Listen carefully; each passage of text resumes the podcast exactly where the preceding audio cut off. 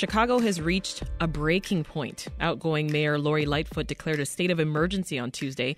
That was in response to the many thousands of migrants seeking refuge in the city. And experts anticipate more will follow, with Title forty-two ending today. That's the pandemic-era immigration policy that allows for the immediate expulsion of migrants across crossing into the U S, rather. Now, before that policy ends, President Biden has issued a new rule denying migrants asylum who try to cross the U S-Mexico border without first applying for asylum online or seeking protection in another country that they pass through. So what impact will this have on migrants arriving in Chicago? And what will happen to the thousands of migrants who are already here, many of them struggling to access resources and shelter? Elvia Malagon is a social justice and wage gap reporter for the Chicago Sun-Times. Welcome back, Elvia. Thank you so much for having me again. Yes, of course. We've been talking to you a lot because so many new developments in this in this case here. Like I mentioned, the mayor's now issued an emergency de- declaration. The city's just trying its best, I guess, to, to manage this growing crisis. So talk more about the number of migrants that have arrived in Chicago in the, in the recent months. Yeah, we know that since about late August, there's been more than eight thousand immigrants who have been arriving here. Many of them are from South America, and we know that many of them are here in the U S because they are trying to seek asylum. Yeah, Chicago has struggled to provide them with food and housing and several other resources. What solutions, though, have officials been turning to? Yeah, so, well, this emergency order, it's basically going to allow the chief procurement officer um, to have more purchasing power, similar, basically similar to what we saw during the coronavirus pandemic and how the city responded. It's going to allow um, city department heads to undertake efforts to address this crisis, and organizations that are working with the immigrants on the ground are hoping that this means a faster allocation of direct services to the people at the center of mm-hmm. this crisis, because as we've seen photos of folks um, sleeping on police stations while waiting for shelter beds. Yeah, to that end, officials have tried housing migrants in abandoned schools.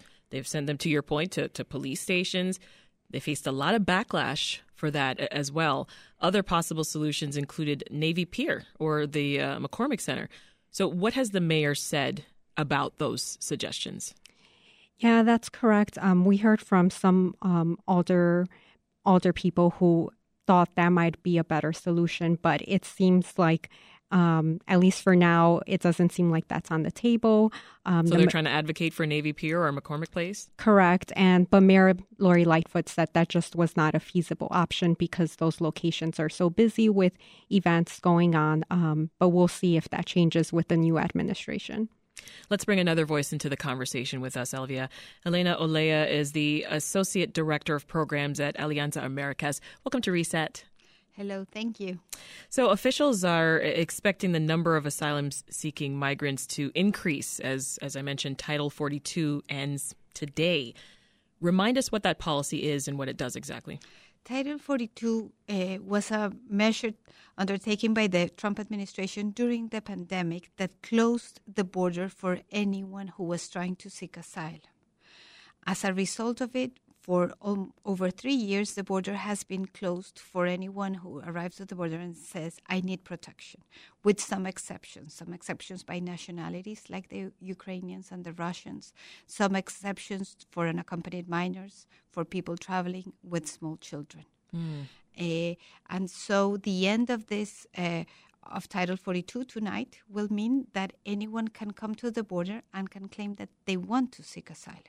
The problem, though, is that a new asylum and eligibility rule has been uh, approved by the by the Biden administration, and so many of those people who are waiting at the other side of the border, who believe that now they can seek asylum, are going to find that they are not eligible because they did not follow the procedure, because, as you said, they did not seek sought asylum in another country yes. en route to the U S, or because they did not use this C B P One app to apply for an appointment at the border.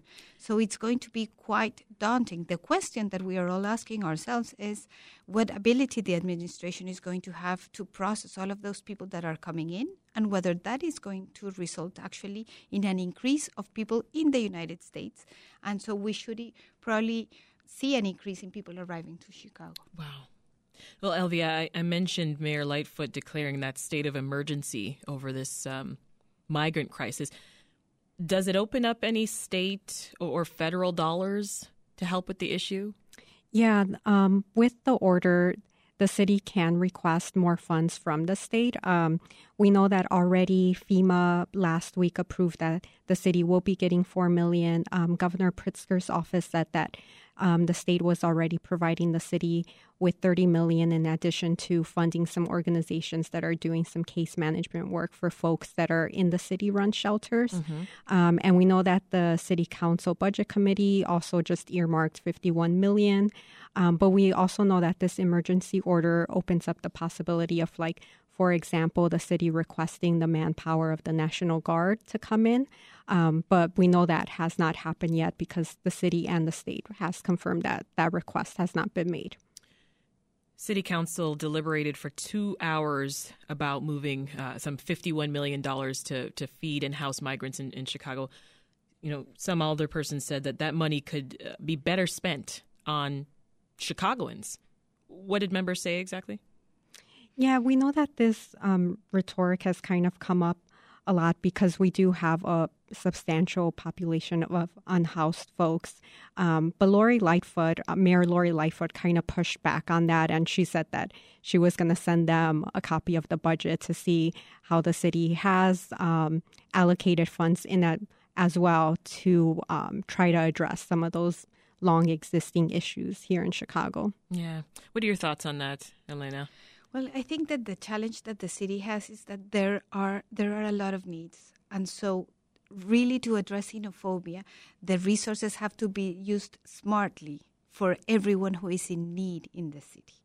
And that, of course, is a very challenging task which demands thinking projects creatively so that there isn't this feeling that either newcomers are being assisted or Chicagoans in need are being assisted. We need to think holistically and address the needs of the population.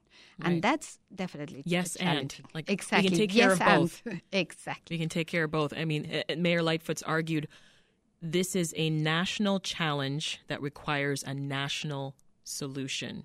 Do you agree? Absolutely. I agree. And I think that that's the the framework that we need everyone to understand about what this effort uh, undertakes. And this is not only an effort in Chicago, but it's also an effort in many other cities in the country. And we have to be mindful of that. Mm-hmm. So what solution specifically do you want to see local, state, and federal officials work toward? I think there is a housing challenge, a very important housing challenge, challenge for poor people that needs to be addressed, for instance. And that this is a This is a, a daunting task, but needs we need to identify how people can obtain housing if they do not have a credit record, how to assist people living in poverty who really struggle to pay rent every month. We need to find better solutions to the housing crisis. That's number one. In terms of people coming in, there is a need to make sure that they can work as soon as possible. Mm-hmm. So the six-month wait for them to apply for a work authorization is a specific problem that could be addressed. But also, we need to find paths for those people to come in and find jobs. There's also a need for workers. We need to create those connecting paths mm. between workers and jobs. Are you hearing a lot of complaints about that, the not being able to find work? There, there is a struggle, yes. Because on the other hand, we're also we also know that now E-Verify exists, which is a system to make sure that people have work authorization or a social security number. And I think that we are also observing uh, those other challenges. So we need to connect those newcomers that do not know the city, also ask ourselves what they are being placed and how far they are from those potential jobs. It's really a planning. It's an understanding of the city and those and of those very specific social needs. Yeah.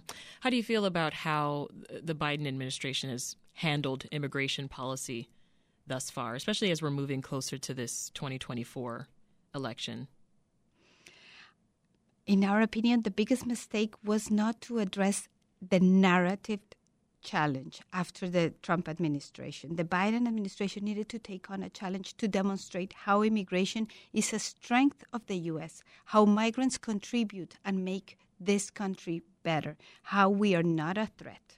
And if that uh, narrative battle had taken place, we would not be in the point, at the point where we are today, where there is a sense that there is a competition on the one hand, which is, I, I think, a, a very important problem, and the second, that we do not represent a threat, mm-hmm. but that we can be a force for good, a force for growth for the United States, as we have been in the past. Mm-hmm. We, we seem to have forgotten that. So the narrative needs yes. to have shifted. Mm-hmm.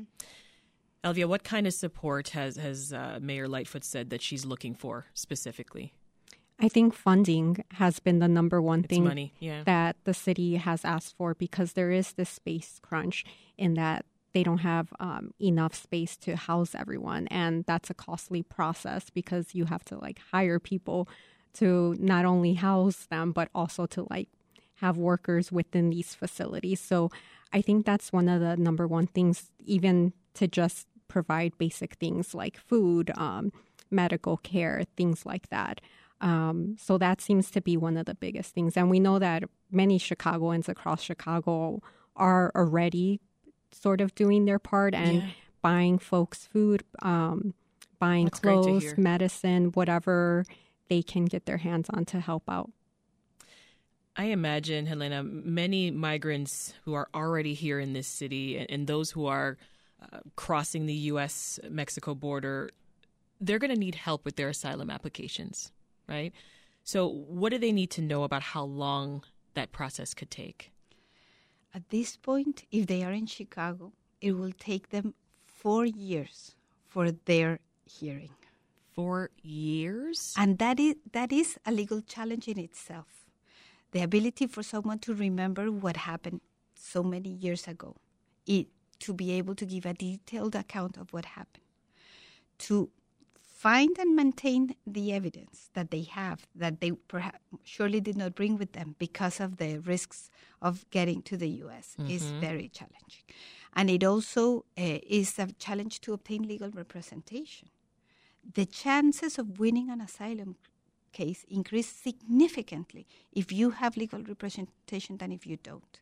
And that's uh, another big and important element in this case. Many cases are also successful when there are expert witnesses. And so academics also pl- play a role here. Okay.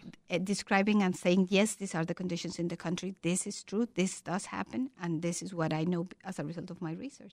And I mean, I think it's worth reiterating. We talked before about Title forty-two ending today, and then sort of the, the, the issue that it creates with President Biden releasing this new set of rules ahead of the end of that policy that now requires migrants to, to apply for asylum online before they cross uh, the border. I mean, what other complications can come from that? The biggest challenge is that they're going to be doing credible fear interviews over the phone immediately after they cross the border, with very little understanding of what they are doing, but with significant consequences for their safety and their well-being. If they do not speak English, there's going to be an interpreter also on the phone line. And that also represents a huge challenge. It's particularly important with indigenous languages because there are many variants of the languages. Mm-hmm. So the person is afraid and has to be able to articulate well a story.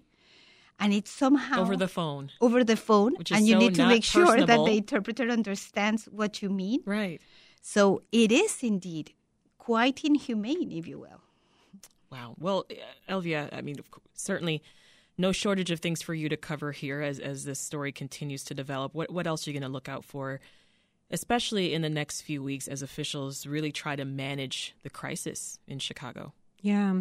I mean, on the national level, we'll see how the end of Title forty-two and these new asylum rules plays out. But I think here we're also in the middle of a transition where we'll have a new administration coming in. Um, so Mayor-elect Brandon Johnson right. will officially be mayor as of next week. And Monday. We'll, yeah. we'll really be looking out to see if there's any changes in terms of the strategy of um how to deal with this crisis, and of course always like trying to follow what ends up happening to all these folks that we're seeing at the police stations, at shelters, and if they are able to get any kind of stability here in Chicago. We'll leave it there for now. Elvia Malagon is a social justice and wage gap reporter for the Chicago Sun-Times, and Elena Olea is the Associate Director of Programs at Alianza America. Thank you so much. Thank, Thank you. you.